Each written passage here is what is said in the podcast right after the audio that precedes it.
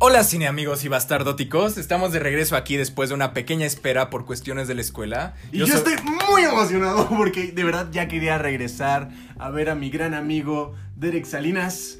Claro que sí. Ay, cabrón, ¿por qué me agarras del brazo? Güey, estoy bien lastimado. Es que hubo cosas técnicas, entonces yo tuve una semana un poco ajetreada y él tuvo unas experiencias de la vida muy dolorosas por fallos en su cadena de la bicicleta. Ay. Imagínenselo, una escena totalmente desgarradora, iba manejando a mediodía en su bicicleta, su fiel corcel de acero y lámina, manejando entre los carros, en el sol, el arduo calor penetrante en su piel y sus magníficos chinos rizando sobre el viento. Y de repente no, crack, pum, prac, la cadena se enrolla. El joven sale volando de su brillante corcel, se despliega durante 5 segundos en el aire a lo largo de 2 metros, impacta su cara contra la banqueta, su cuerpo se ve rasgado y sus brazos derrocados por ah, el gran poder de fricción del, as- del asfalto. Del asfalto. Sí, sí. Y pues ya, como- nada, ya lo único que me faltaba era decir, hola, soy Isaac y esto es Yacas.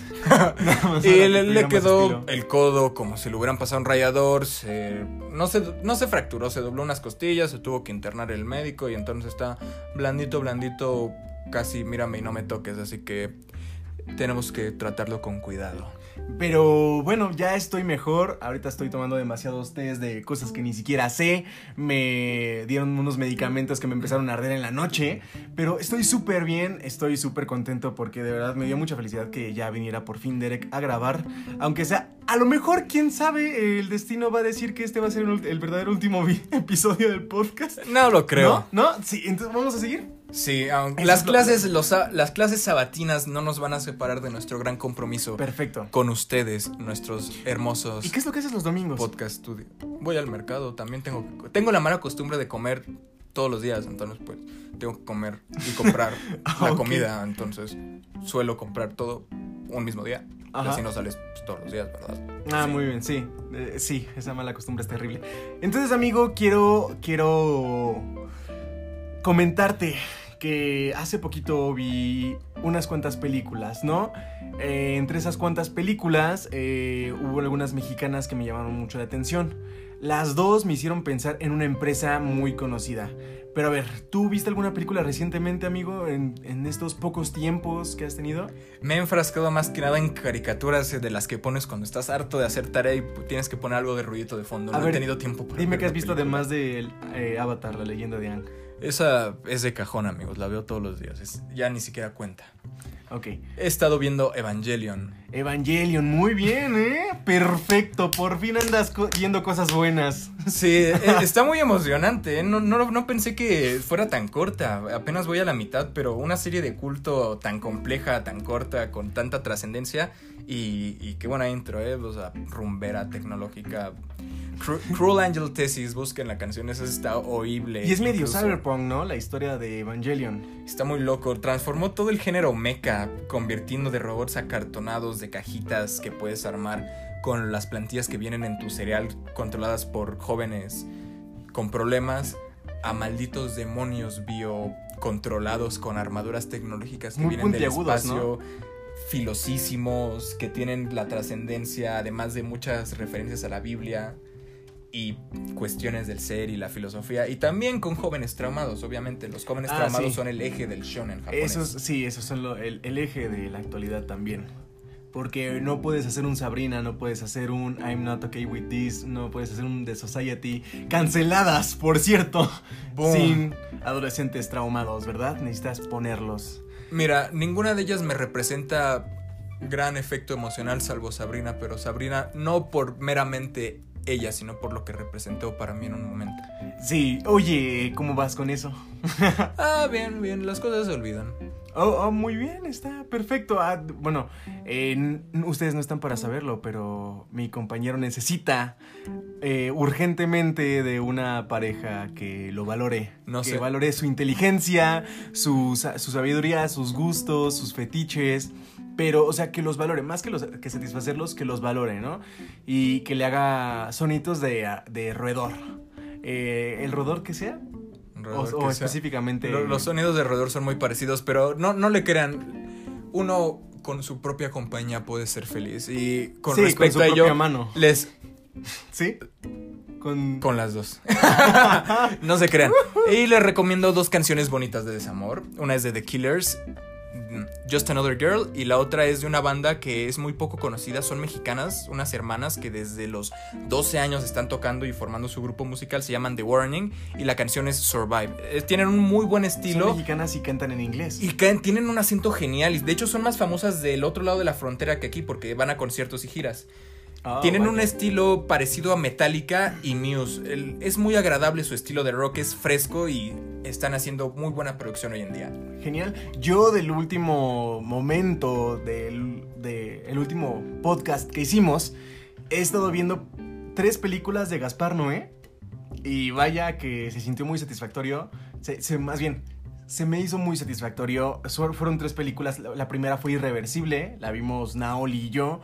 Luego vimos Enter the Void, que es una película grabada en primera persona. Las personas, los, quienes te digan que eh, Hardcore Henry fue la primera película grabada en primera persona, choro.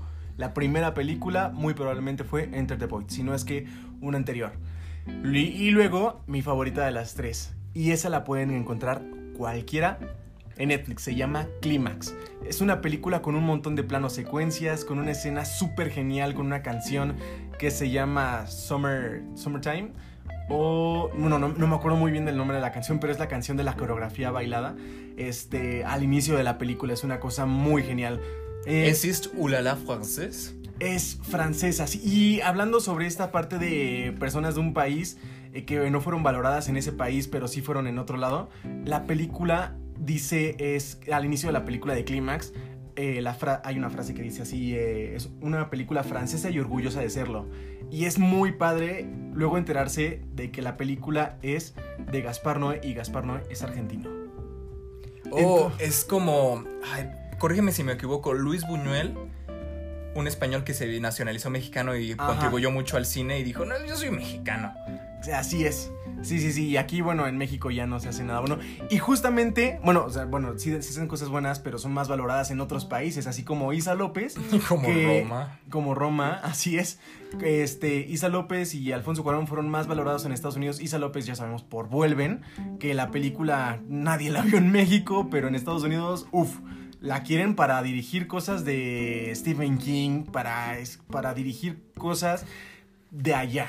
Tercera vez que se la recomendáramos, amigos. No paren de verla. Vuelven, vuelven, vuelven. Si necesitan una refrescada a las películas de terror, vean esta, es mexicana. Sí, es una película sobre pobreza, sobre terror, sobre pérdida, este, sobre riesgo en, en tu propia casa. Es muy padre, de verdad. Ahora, eh, estamos hablando de que la película fue hecha por Isa López con producción, más bien con distribución de videocine. Mm, y la- videocine. Y videocine. ¿Quién está con videocine? ¿De qué queremos hablar hoy? ¿Ya te comenté de qué queremos hablar hoy? Mm. Pues aquí está la sorpresa. Vamos a hablar de. El maciosare un extraño enemigo. el, el enemigo número uno de los inteligentes. Aquel patón que profana con sus patotas tu Así es. tierra. El que es. El, el que es el amigo perfecto para cierto partido político que no vamos a mencionar, al menos en los primeros 10 minutos de este podcast, es Televisa. Sí, lo vamos a decir así de, de- de- de fuerte, ¿eh? a secas, sin pelos en la lengua, Televisa. El maciosar un extraño enemigo. ¿Por qué? ¿Por qué? ¿Por qué? Eh, ¿Por qué crees que, que- que quiero hablar de Televisa, amigo? Ok. Porque no puedes escapar de Televisa si pretendes hablar de cualquier cosa de los medios mexicanos, porque es tal su arraigo en el conocimiento colectivo de las personas que nos ha, ¿cómo decirlo de una forma sutil? Mm, Adoctrinado.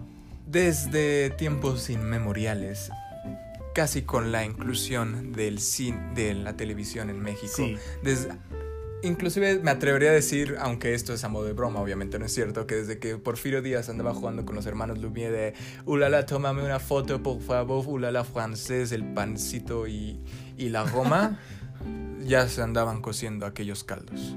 Sí, que qué padre, ¿no? Estar viendo que en el país donde se hace el mejor cine, la cosa. O sea, el país donde se, se inauguró prácticamente el cine, se sigue haciendo el mejor cine, ¿no? No hayan, no hayan sido justamente ellos los que lo hayan retorcido, los que lo hayan exagerado. No, fa- Francia. no pasó el efecto Asia con Italia. ¿Qué? De que crearon los asiáticos la pasta, la, todo lo que... Bueno, pasta en general. Y los italianos la diversificaron y la hicieron mundialmente conocida y mejor. O como México con el chocolate. Pregúntale a cualquier, el mejor chocolate es el suizo. ¿Y quién hizo el chocolate? Los mexicanos, yo creo.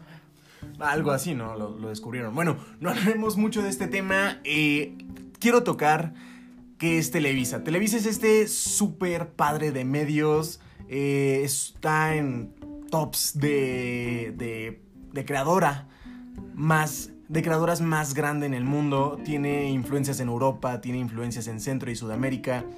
Es muy poderosa, pero al mismo tiempo ya nos lo hizo ver hace unos siete años.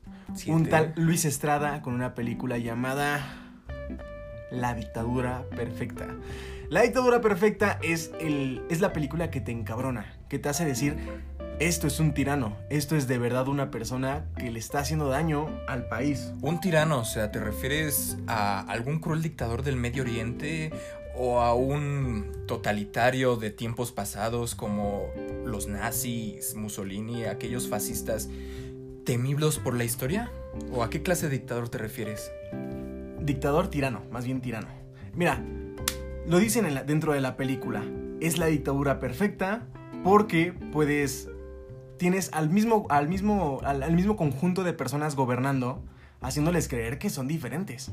O sea, son las son las mismas y tu pueblo va a seguir creyendo, tu pueblo va a estar cegado y, la, y es la dictadura perfecta porque tu pueblo lo mantienes entretenido, lo mantienes apendejado y tal y como lo dice el gober dentro de la película, solam- lo- este, los pendejos solamente le hacen caso a la televisión. Y pues desafortunadamente vemos ahí a muchos papás, muchos abuelos, eh, que nada más le hacen caso a la televisión. Y si la televisión pone como que la noticia de la semana es el bebé de una actriz que nació súper bonito, pues ellos lo van a poner así. Y a la mera hora, de, de- otro lado, pues como una noticia muy chiquita y que va a durar tres segundos en el noticiero, eh, la subida de impuestos, la subida de, de precios de Hacienda. Todo esto te lo muestra la película de Luis Estrada del 2013, que es muy buena. ¿Tú ya la viste, amigo? Sí, me la dejaron inclusive de tarea. Nos, muy bonito recuerdo. En la preparatoria la maestra de historia nos llevó a verla. Oh, ¿de verdad? Sí, y nos hizo hacer como dos Huerta? resúmenes. No, la- ¿fue en la secundaria o en la prepa? No me acuerdo. Sí, sí, no, sí fue en la... en la- Entonces, Sí, fue en la Ah, es que secundaria. no de ver-. A mí también me la encargaron de tarea. Me acuerdo mucho que, bueno, la película estuvo un buen rato en Netflix. Ya lleva un buen rato en Netflix, más bien. y sí, Como por ahí de Netflix. 2015, eh, vimos la ley de Herodes con mi maestro de formación cívica y ética. O bueno, esta materia que es básicamente formación cívica y ética, pero en la secundaria. eh, la acabamos de ver y enseguida nos dijo: Vean eh, ahora en sus casas la dictadura perfecta. La busco y ¡bam! Súper fácil, estaba en Netflix. Entonces la vi y dije, no, no inventes, de verdad, estas dos películas combinadas hacen el combo perfecto. Y se habla mucho, ¿no? De cómo, de cómo Luis Estrada eh, se metió con, con la política y no pasó nada. Que, que es con la ley de Herodes. Se metió con, lo, con el pueblo, el pueblo pobre, este, el, pueblo con, de, el pueblo humilde, este, o de bajos recursos, o en situación carente, y no pasó nada. ¿Esa Se mete con el narcotráfico, con eh, Un Mundo Maravilloso, con Juan Pérez, con- que también el protagónico es, es Demián, Demián Alcázar, Demián Alcázar, sí. Daniel Alcázar, ¿no? Da- no, Demián Alcázar. Este. Y luego se metió con el narcotráfico y, le, y no pasó nada.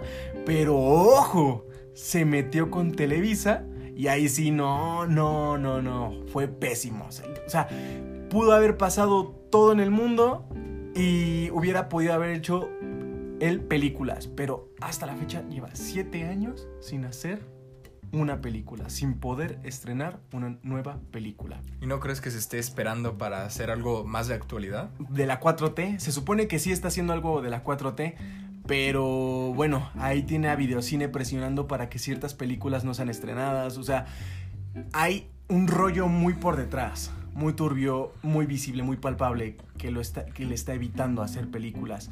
Eh, entonces, está muy pesado del caso. O sea, entre la ley de Herodes, que es del 99 o poquito antes, y Un Mundo Maravilloso hubo como 5 o 6 años de diferencia.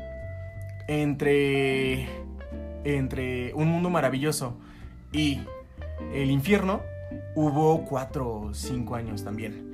Y entre el infierno y la dictadura perfecta, que ya sabía que ya iba a empezar como a hacer las películas más en menos tiempo, que, que ya iba a empezar como a hacer más frecuentemente cine, que fueron tres años, del 2010 al 2013. Y así, ya no hemos visto películas recientes de él, o tal vez ya no ha habido nada que satirizar y esa puede ser la excusa que te saque Televisa, pero al final nosotros, tras esa película, pudimos abrir los ojos es una de esas películas que incluso te manipula. Te hace ver las cosas de una manera eh, al contrario de como la Televisa te lo, quiere hacer ver. Te lo satiriza, te lo pone como televisión mexicana, sí es cierto. Es la, es la forma. Porque no, no ocupa nombres. ¿no era, Telesol? No. Ocupa nombres, este.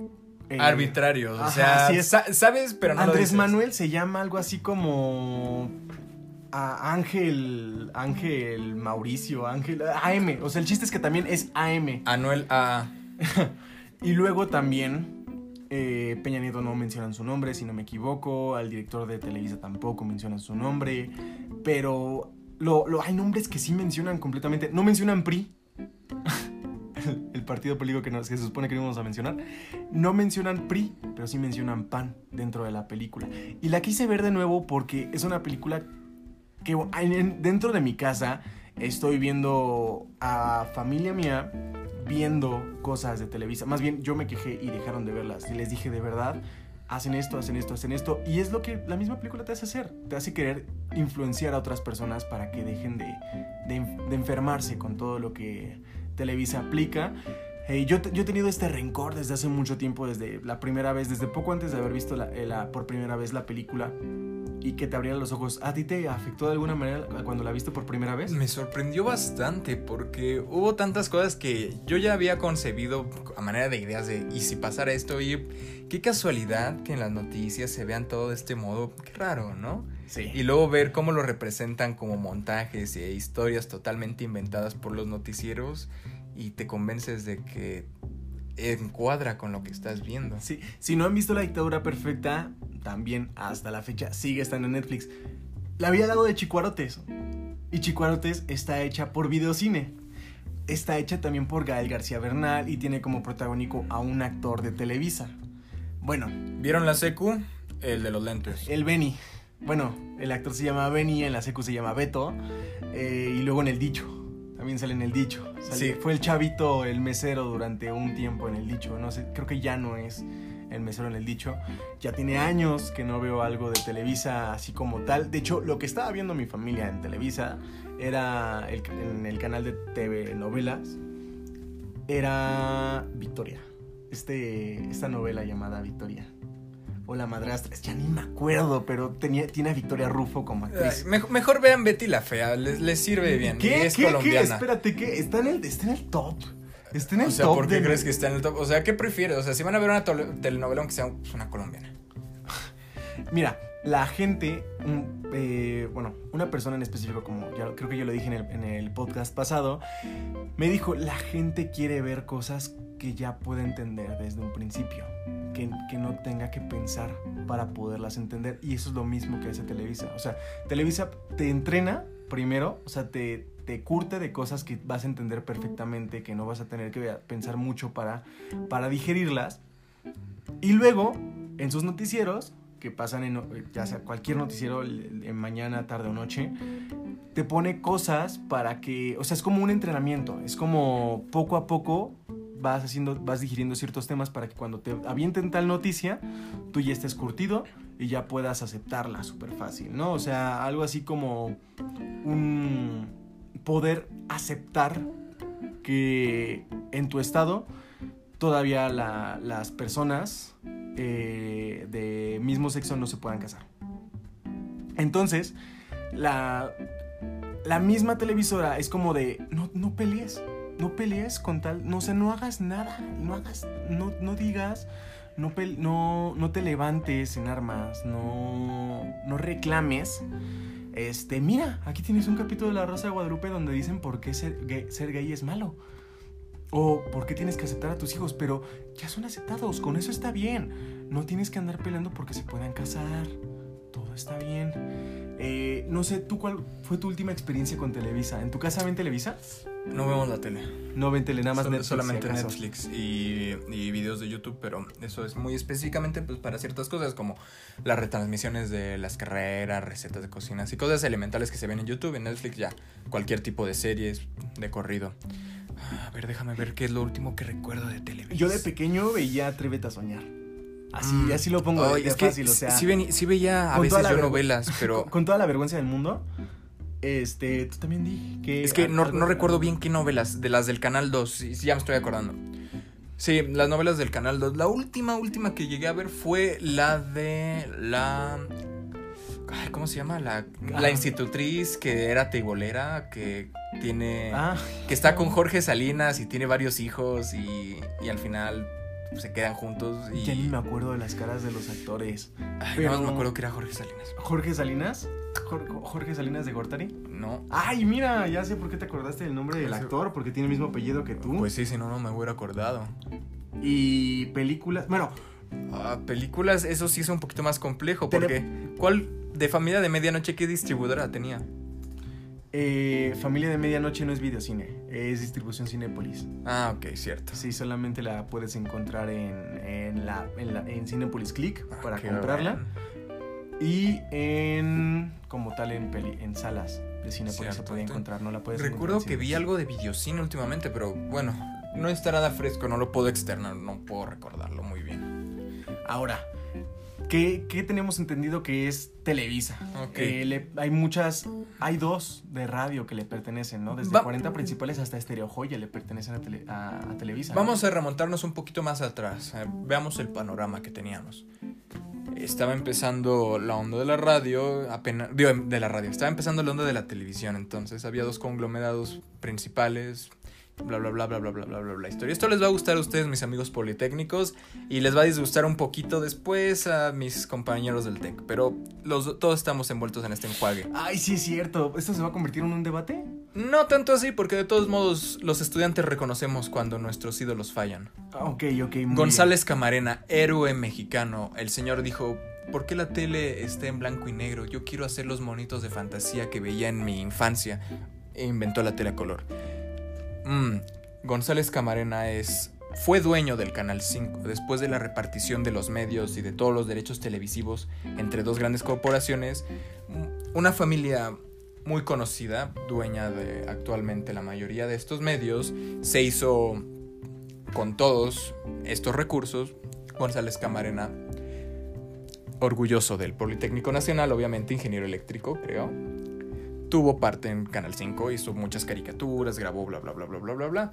Pero otra pequeña parte minoritaria de todo lo que pertenecía a este conglomerado y todos los medios pertenecían a Eugenio Garzazada y después a toda su familia Garzazada.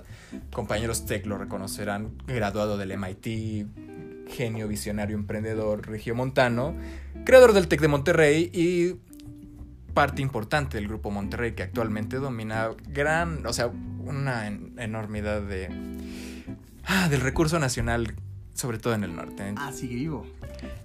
No sigue vivo su familia, pero Ah, ok, ok, ok. Sí se ubica un poquito. Con mencionar Tec de Monterrey ya sabes para dónde va el asunto. Ah, sí, sí, sí. Entonces, amigos, sí, también tenemos que ver Politécnicos Tec. Entonces, bueno, dejando un poquito este breviario cultural, continuamos con lo que estamos hablando. Hay varias cositas que pasan con Televisa que, por ejemplo, si buscas fraudes Televisa eh, en internet, ah, yo, yo, he buscado, ¿no? O sea, yo, yo he querido ver eh, todas las cosas que he sabido por otros medios, yo los he, querido reinvestigar y no te salen. O sea, tienes que encontrar medios eh, aparte que te lo digan por sí solos para tú poder investigar acerca de Televisa. O sea, si buscas en Google Noticias, eh, Televisa Fraude, Televisa Bancarrota, Televisa tal, te salen noticieros Televisa hablando sobre la bancarrota de otras empresas, sobre los fraudes de otras empresas. O sea, el mismo Televisa banea ciertas cosas y, o bueno, eh, baneo, shadow, shadow, shadow ban se les llama cuando banean, pero no tan directamente. Ahora, quería llenarme un poco más de información para hablar sobre este podcast, porque hace muchos años, bueno, hace muchos años, hace algunos años podía dar muchos puntos acerca de lo, de lo terrible que es Televisa, de lo, de lo, de cuánto daño hace a nuestro país. Este, pero ahorita quería yo renutrirme y busco en YouTube. Busco en YouTube y me sale un video de Chumel Torres hablando sobre Televisa. ¿Y qué crees que aparece?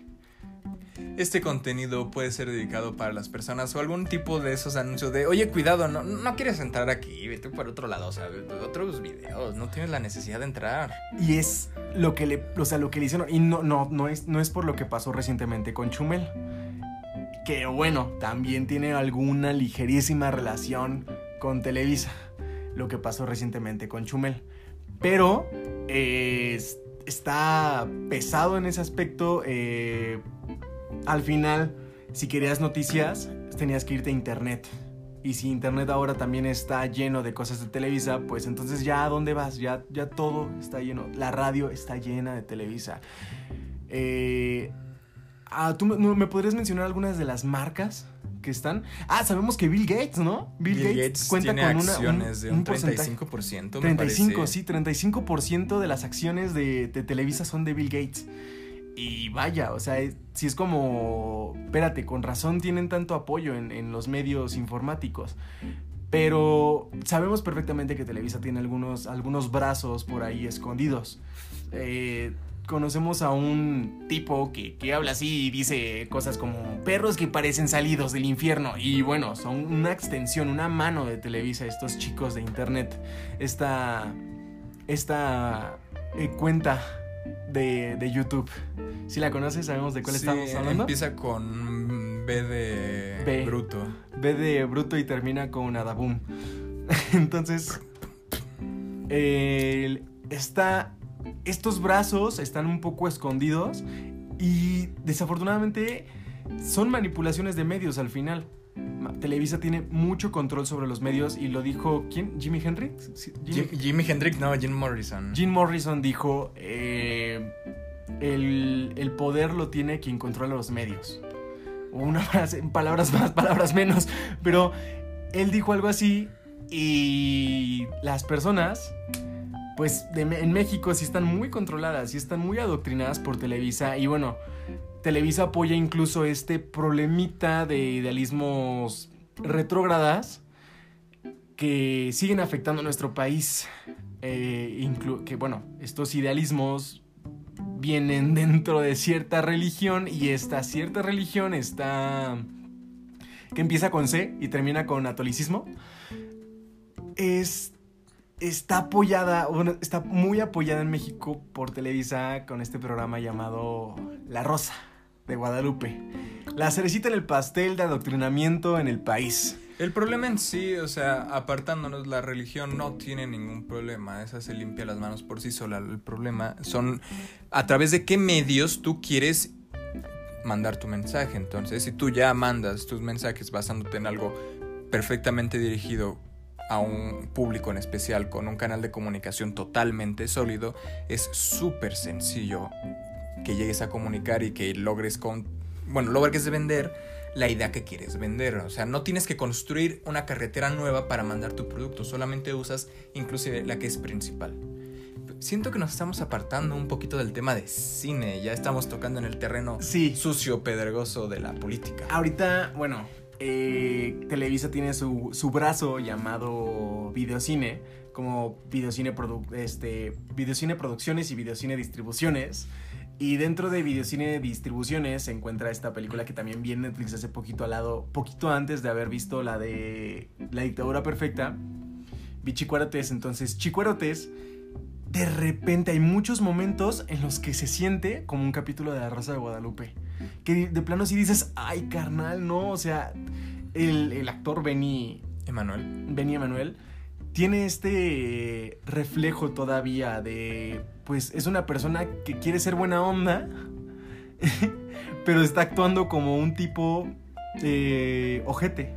Porque bueno, la en la película como, como, está la intención de que su personaje sea un ojete. ¿De, qué se trata esta película de los payasitos de, de combi? Ah, ¿qué crees? es, la capa que se ve, pero no. O sea, creo que nada más son como cinco, máximo 10 minutos de toda la película en la que son unos payasos. Ah, entonces no se trata de payasos. Ajá, o sea, sí son los chicuarotes, pero no, o sea, no, no tiene mucho que ver con ellos.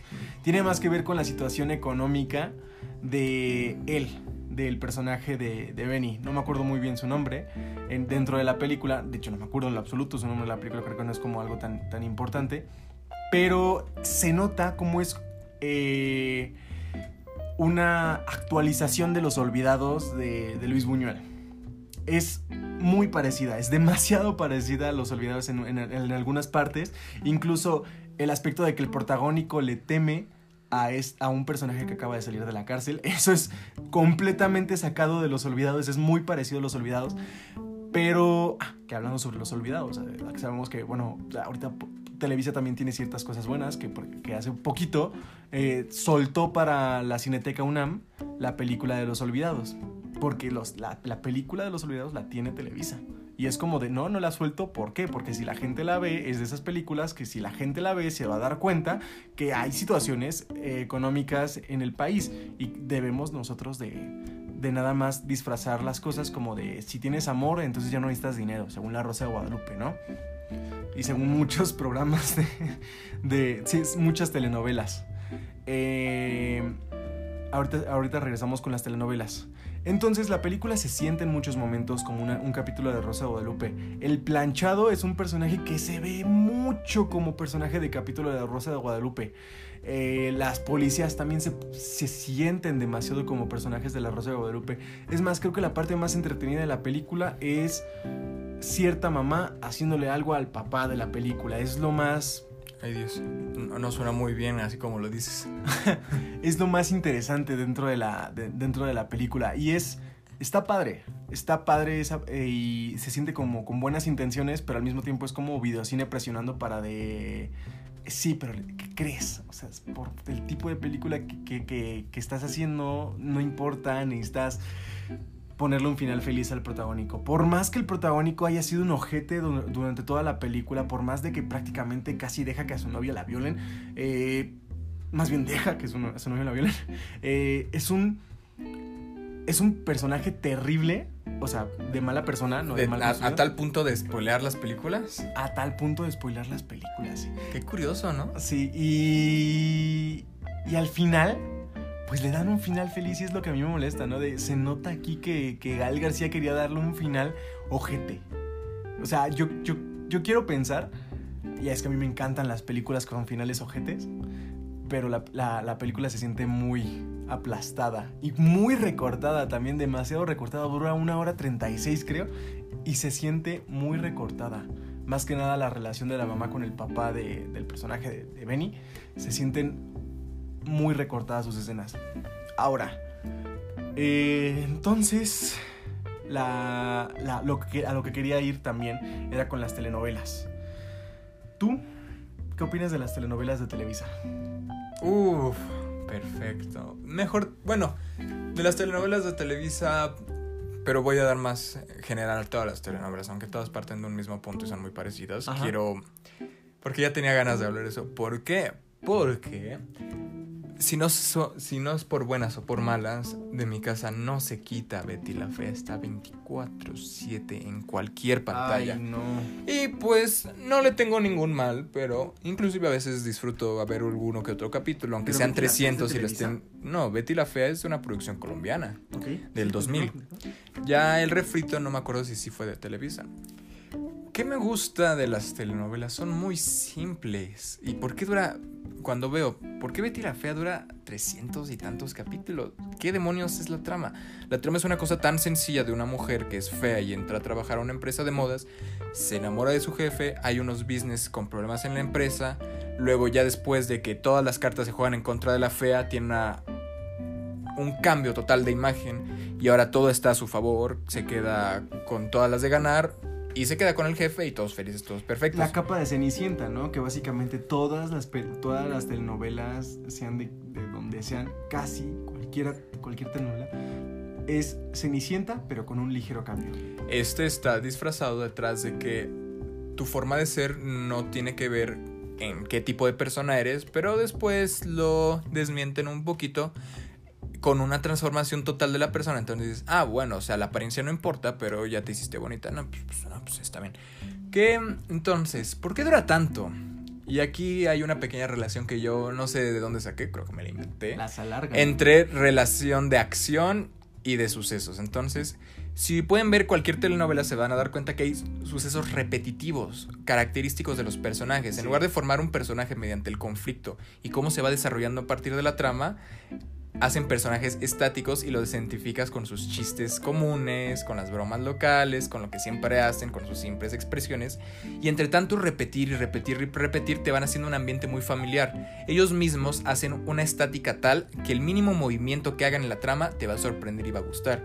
Entonces si yo hago que un personaje siempre cuente el mismo chiste, siempre esté en la misma sala, siempre camine lo que sea y siempre está en las mismas locaciones, igual obviamente para ahorrar personal, cámaras y locaciones, si hago que se salga tantito, va a llamar más la atención. Entonces puedo avanzar la trama de poquito a poquito, valiéndome de que la estoy haciendo lenta. Y este efecto se puede ver, pero aplicado muy bien en las películas de viajes en el tiempo repetitivos, como el Día de la Marmota.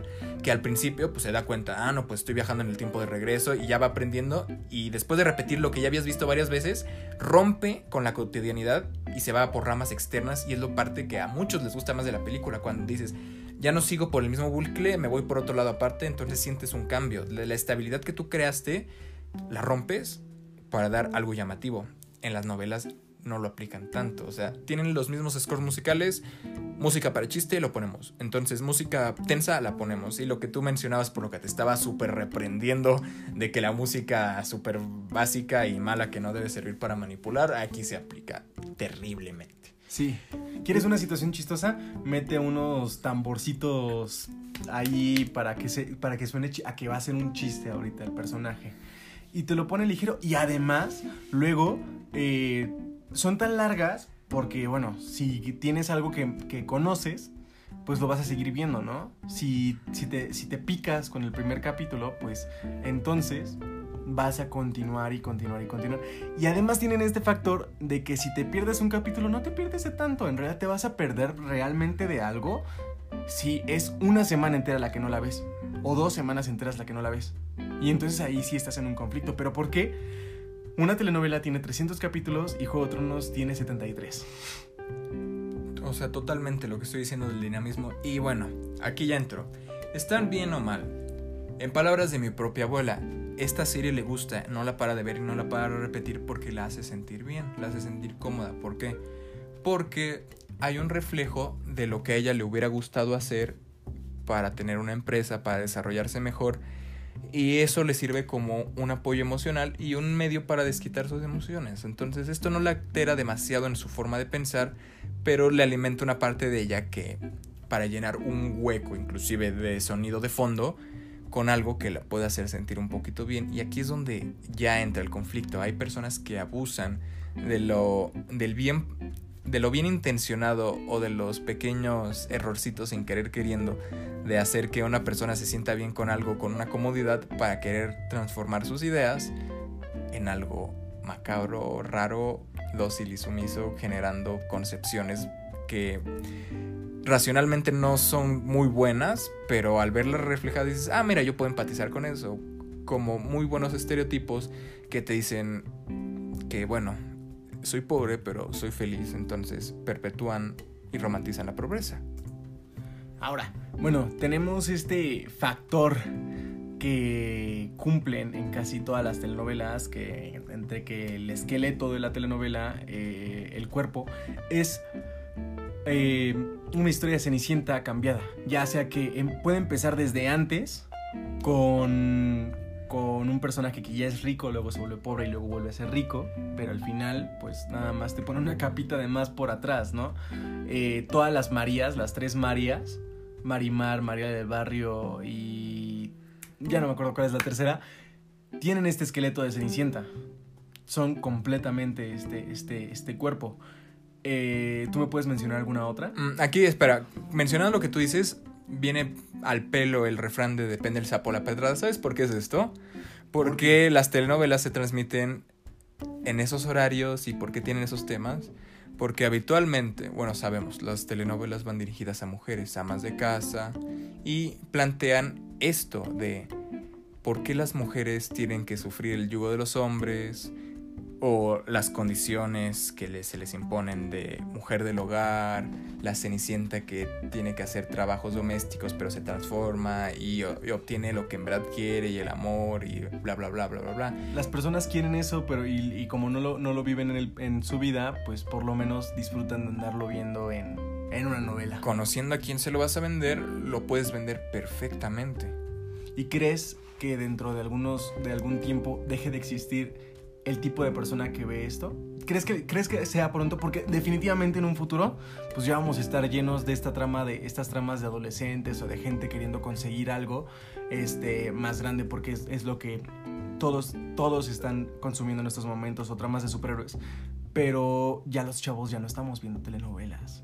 Ya no, se- ya, no, ya no veo chavitos ahí hablando sobre cosas como Atrévete a soñar, que estaban ahí. La última gran telenovela de chavos que, que conocí creo que fue Mis 15, ¿no?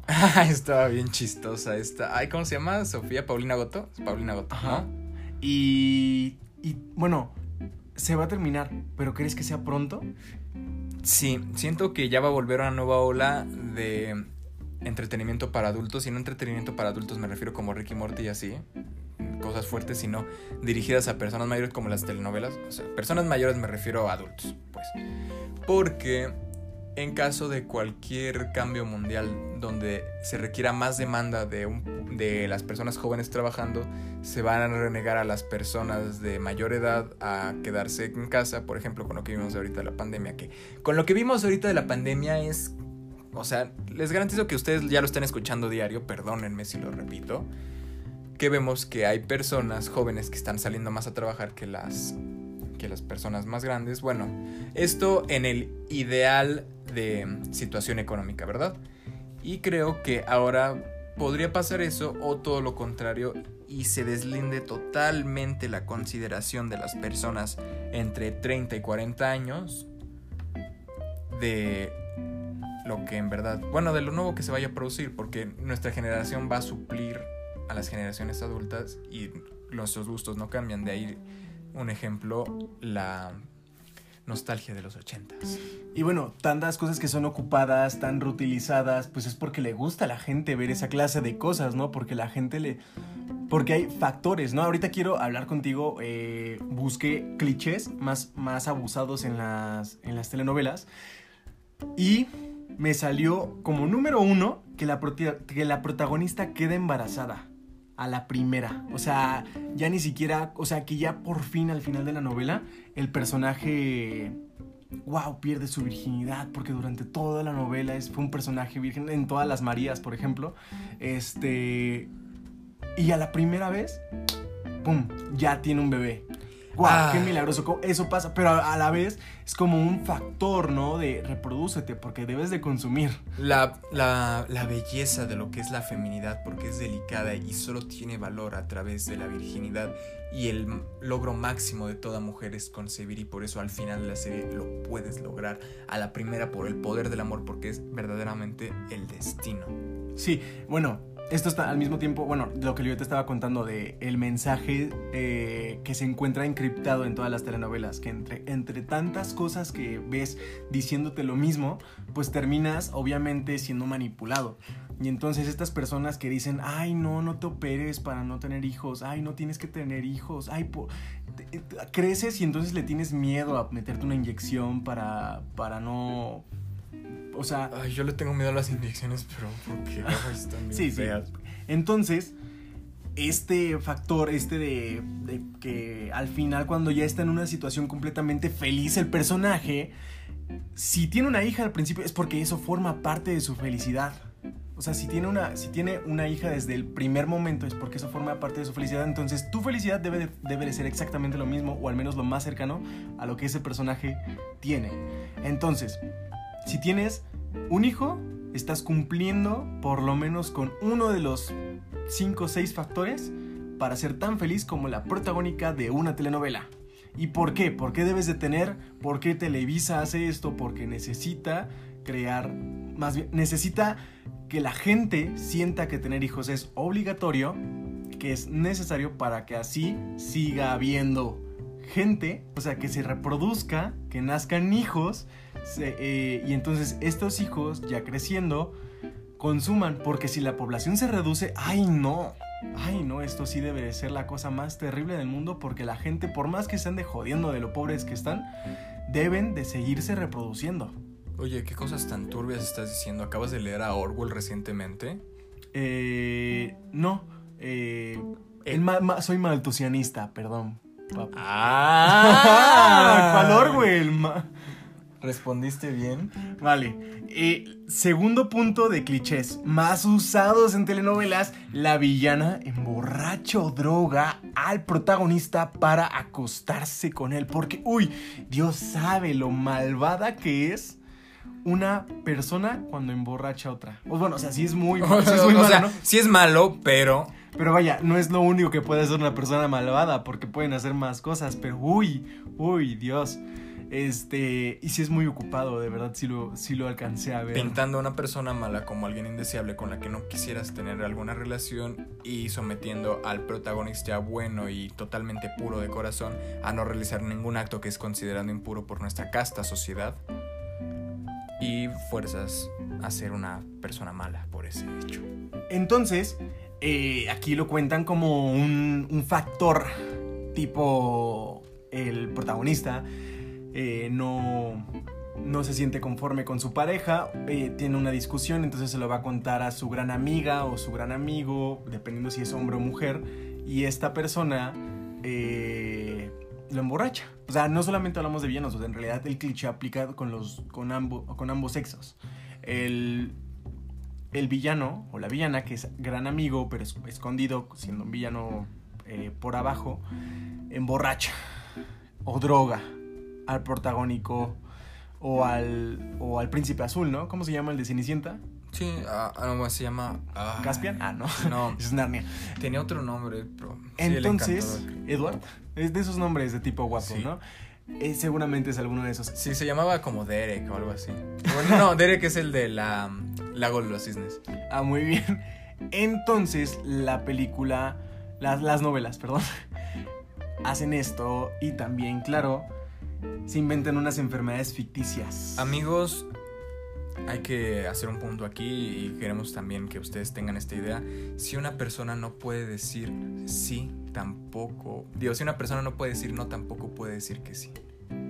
Por favor, continúa. Aquí eh, me acuerdo mucho de La Rosa de Guadalupe y el capítulo donde ponen que una chava tiene una enfermedad mental nada más porque su mamá en el embarazo fumó marihuana. Ah, sí me acuerdo. Ese capítulo es mítico, creo que es a lo mejor. Y, que se volvió adicta a la marihuana de... ¿Qué es eso? Ah, yo nunca lo he visto. Marihuana, dámela. Sí. está muy feo ese capítulo. O sea, sí es como... Y lo peor es que hay gente que sí se lo cree. O sea, bueno, tampoco es como que esté muy bien fumar marihuana en tu embarazo. De todos modos, te estás atrofiando algo ahí. Pero no causa algo hacia tu hijo. No. Digo, de todos modos, el tabaco sí. No hay que fumar durante el embarazo ni tabaco. O sea, ninguna Nos sustancia. Nos enseñó Skyler en pues. Breaking Bad. No hay que Pero esta. ¿Su hija cómo se llamaba? Eh. Ay, yo no me acuerdo. Sí, no quedó toda torombola.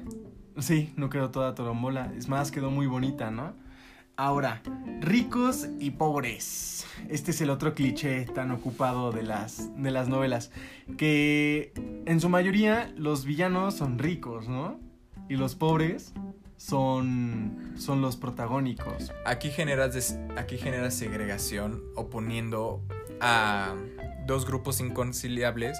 Por ejemplo, bueno, ¿a quién va dirigida mi, mi novela? Bueno, al grupo que está menos privilegiado. Si bien no en super condiciones de pobreza, pero al menos no tienen grandes casas u ostentosos salarios. Entonces vamos a ponerlos en contra de tal, generando un enemigo, separando y dices, bueno, vamos a tachar a alguien de enemigo para juntarnos nosotros. Entonces va a ser él. Sí. El rico.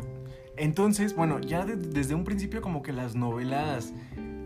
Televisa como que al mismo tiempo se contraría, ¿no? Tapa estas historias, tapa, no las promociona tanto como historias tipo Cindy la Regia, pero sí tapa estas historias de, de, de pobres, ¿no? O sea, vaya, de, situaciones, eh, de personas en situaciones precarias. O sea, no le da tanta publicidad a Vuelven, que también fue de Videocine, como a Cindy la Regia. Pero, bueno, Cindy la Regia, no estoy tan seguro si Cindy la Regia es de ellos, pero tiene un montón de películas de comedia romántica. No le dan tanta promoción. ¿Por qué? Porque entonces levantan algo, concientizan. Y si concientizan, ay no, Dios sabe lo malo que, te- que es si Televisa concientiza a la gente. No, debe de tenernos aplacados, debe de tenerlos ahí bien calmaditos. La televisión en México es exactamente ese factor que no nos damos cuenta que está aplicándose también en Corea del Norte. Es un producto para manipular al pueblo. Directamente. Ya lo dije, es lo que quería decir al final, pero ya lo dije, Televisa manipula al pueblo, tenemos que aceptarlo. Ahora, el siguiente, el cambio de identidad. Uy, ¿por qué? Porque de repente el, personaje, ya sea el villano o el protagónico, antes fue gordita. Sí, más, aplica más para estas situaciones de comedia, ¿no? El, el personaje protagónico antes fue bulleado porque fue gordita y de repente ya en el momento presente de la novela ya es una chica súper delgada que viene a conquistar al jefe de una empresa. Me recuerda al conde de Montecristo, pero chafiretongo. ¿Y qué, qué- hay algo más que quieras agregar? Porque ya acabando con estos clichés, eh, ya la verdad, creo que hemos dejado más que claro que el pueblo está muy adoctrinado. Banda, no dejen que sus abuelos, que sus papás vean tantas cosas de Televisa e intenten convivir con ellos de esa manera. Si, si se están presionando porque deben de llegar a la casa rápido, rápido, rápido, porque a tal hora ya va, ya va a empezar la novela, intenten hablar con ellos pónganles la dictadura perfecta y concientícenlos.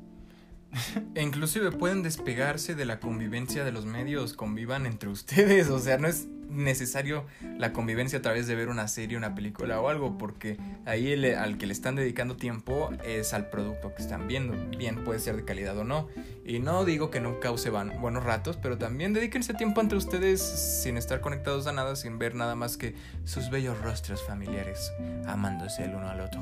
Y en cuestión de las noticias, no se conformen con un solo medio de noticias. Yo no solamente consumo, por ejemplo, Chumel, consumo otros medios diferentes. eh, definitivamente no pueden andar consumiendo el de forma, ni Milenio solamente. ¿Por qué? Porque también son parte de Televisa. Sabemos perfectamente qué es lo que pasa. Para entender mejor esta situación, les sugiero que vean La Dictadura Perfecta. Ya les spoileé prácticamente toda la película de, de, de, Guachi, de Guachicoleros. ¿De guachicoleros o qué tiene Sí que existe, ver? sí existe la película Huachicoleros. Está nominada al Ariel, creo. Pero. eh, no la he visto. Pero. Eh, ay, ¿cuál, cuál era? ¿Cuál era la del Benny? La película. Chicuarotes. Chicuarotes, chicuarotes, sí. Eh, ya, les, ya se las spoilé, pero no quería hablar tanto, tanto, tanto así de. de. de la dictadura perfecta, de, de su historia. Quería más que nada hablar sobre sus referencias. Véanla, es una película muy buena, es una película que creo que todo mexicano debe de ver. Está también para reírse, tiene muchas situaciones de una comedia muy cruda. O sea, ya sabemos, eh, tú, para ti la comedia cruda es esta que, o comedia negra es esta que habla sobre, sobre qué? Para ti, ¿qué es la comedia negra, amigo? Mm, Cosas que a muchísimas personas no le pueden causar gracia, pero al sector al que están oponiéndose les hace totalmente risa. Temas sensibles. Ah, sí, temas sensibles y al mismo tiempo, o sea, es, la comedia negra para mí es este tema, es este tipo de comedia en el que la gente eh, tiene que aceptar que está haciendo algo mal, ¿no? Que, que- no? que no le va a gustar al principio, pero al mismo tiempo se va a reír de, su propio, de sus propios errores. Este, es, la comedia negra es así. Quizás ahorita estoy tapando un poco, quizás ahorita no me acuerdo muy bien de cómo yo la tengo en mi mente, pero para mí en estos momentos después de ver la, la dictadura perfecta, puedo decirles que eso es una comedia muy negra, muy real, muy palpable. Este, la película te advierte de las cosas desde, el principio, te va, te va entrenando para que luego llegues al final y su crudeza sea muy fuerte, pero al mismo te encabrones, al mismo tiempo te encabrones al final. Es una película para encabronarte. Y amigo, creo que este es uno de los primeros podcasts, eh, el segundo o tercer podcast que nos sale a la primera. No vamos a tener que hacer cortes, no, no vamos a tener que hacer nada. Es más, creo que nada más vamos a tener, vamos a tener que poner el La sonido de las palomitas. Ah, no, me preguntaban, ¿qué es eso que se suena al principio? No son papas, no es una SMR, nada más dijimos, vamos a masticar palomitas, ¿no? Pero creo que no entendieron. De todos modos, ahí lo vamos a dejar para todos y, los y sí, capítulos. somos nosotros. Se grabó una vez y se repite para todos. Sí, eh, ¿cuál se grabó una vez y lo tuvimos que grabar como tres, cuatro O sea, veces? pero no lo grabamos cada vez que hacemos podcast. Ah, sí, se sea, grabó una vez, un día. sí. Eh, entonces, este sería el capítulo hablando sobre Televisa, eh, la... eh, esta, esta productora, más bien, esta compañía, empresa, e incorporación que también controla la revista Tú, eh, tiene partes de National Geographic, tiene partes en Vanidades, en TV Notas, bueno, Eso TV Notas como que es más que obvio, ¿no? Pero revisen qué noticias ven, o sea, también dense cuenta de que, de que en qué cosas se están preocupando. De verdad es importante andar viendo con cuál es, quién es la nueva pareja de Andrea Legarreta. O sea, no sé. X, o sea, una, no, Ajá, sí, una actriz. Este, de verdad es importante, de verdad es algo que te mortifique y debas de andar pensando en ello. Traten de vivir en la, en la síntesis. Y aquí me voy a echar otra de esas pachecas reflexiones. Permítanme Sí, tantito. Quiero, quiero la reflexión Ok. de Derek. Bueno, según la dialéctica, no me acuerdo si era Engel o Hegel, para fines prácticos, no voy a nombrar autor, pero lo pueden buscar, establecía tres conceptos. La tesis, que es lo primero que se plantea, la antítesis, que es lo que niega o se opone a lo primero, y la síntesis, que con base en todo lo aprendido y recabado se da una conclusión. Esto se aplica a nivel de la sociedad y cómo formamos parte de nuestra cultura y de nuestra forma de pensar. Aquí va el ejemplo clásico que todos los de nuestra edad van a entender. La tesis, lo que conocemos por primera instancia, de primera, no de primera mano, pero de el medio inmediato, que es lo que creemos y damos por sentado. Ejemplo, los presidentes. Benito Juárez es bueno, es el presidente bueno. Vienen los libros, a todo el mundo nos cae bien, tenemos fiesta por su cumpleaños, es la, la primavera, tenemos vacaciones, es genial, es muy bueno. Ajá. Antítesis. Una nueva idea y algo que te abre el mundo te da una decepción total. Pasas del mundo luminoso del desconocimiento al mundo tenebroso de la decepción, donde piensas todo lo que conozco es mentira y está mal. Y piensa la nueva ola que muchos de ustedes o sus amigos pudieron haber entrado de. No, entonces es lo contrario. O sea, Benito Juárez no es bueno, es el malo. Y todos los que decían que eran los malos son los buenos. Entonces, Porfirio Díaz es bueno. Y Maximiliano es bueno. Bueno, de hecho yo sí soy fan de Maximiliano, pero ahorita... ¿Eres fan de Porfirio? También me gusta Porfirio, pero esto va a mi siguiente punto. Entonces, Porfirio sin dudar es bueno, o sea, sin ninguna duda, 100%, porque ellos me están mintiendo. Maximiliano también es bueno. No, y ahora háblame de maldito Benito Juárez. Yo ningún billete de 20 tengo en mi cartera, es malísimo. Entonces, al entender de que las cosas eran una mentira, causas un repudio por todo lo que aprendiste y quieres negar todo. Llega la tesis. Entiendes que no todo es claro u oscuro. Dices, bueno, Benito Juárez no era el supergenio magnífico crack que nos habían vendido de la primaria. Sí hizo cosas muy malas, pero tienes que entender que son personas en un contexto, con una dimensión. Porfirio Díaz no era un superhéroe, también hizo cosas malas, al mismo tiempo que Maximiliano no era la gloria y la salvación de México. Pero tienes que aprender que las cosas tienen un trasfondo y un contexto y ya afrontarlas como son y generar tus conclusiones en base a tu razonamiento lógico. sí, vamos a acabar rápidamente. Ya también, eh, bueno, ah, nada más quería acotar. eh, al final, no, no, ¿qué pasaría si. Quiero que piensen, ¿qué pasaría si, al si así en, ep- en, las- en nuestras escuelas nos empiezan a enseñar qué fue la, la verdad de Emiliano Zapata, de, de todos estos personajes que nos contaron como unos santos y que a la mera hora no? O sea, ¿qué pasaría en México? Quiero que piensen, quiero que al final se den cuenta de cómo están siendo manipulados y qué, qué pasaría si al final nos dijeran toda la verdad. Sí, ¿Sería bueno que nos dijeran toda la verdad? Absolutamente toda la verdad, así de golpe, toda la verdad sobre nuestro gobierno y se lo dijeran hasta tus abuelos así en la cara, porque ellos son los más manipulados por los medios tipo Televisa. Y para luego un próximo capítulo, no sé cuándo, estaremos hablando sobre TV Azteca. No lo sé, mándenos sus audios respuestas. Y eso es todo por hoy. Nosotros somos Gloriosos Bastardos. Corte y queda.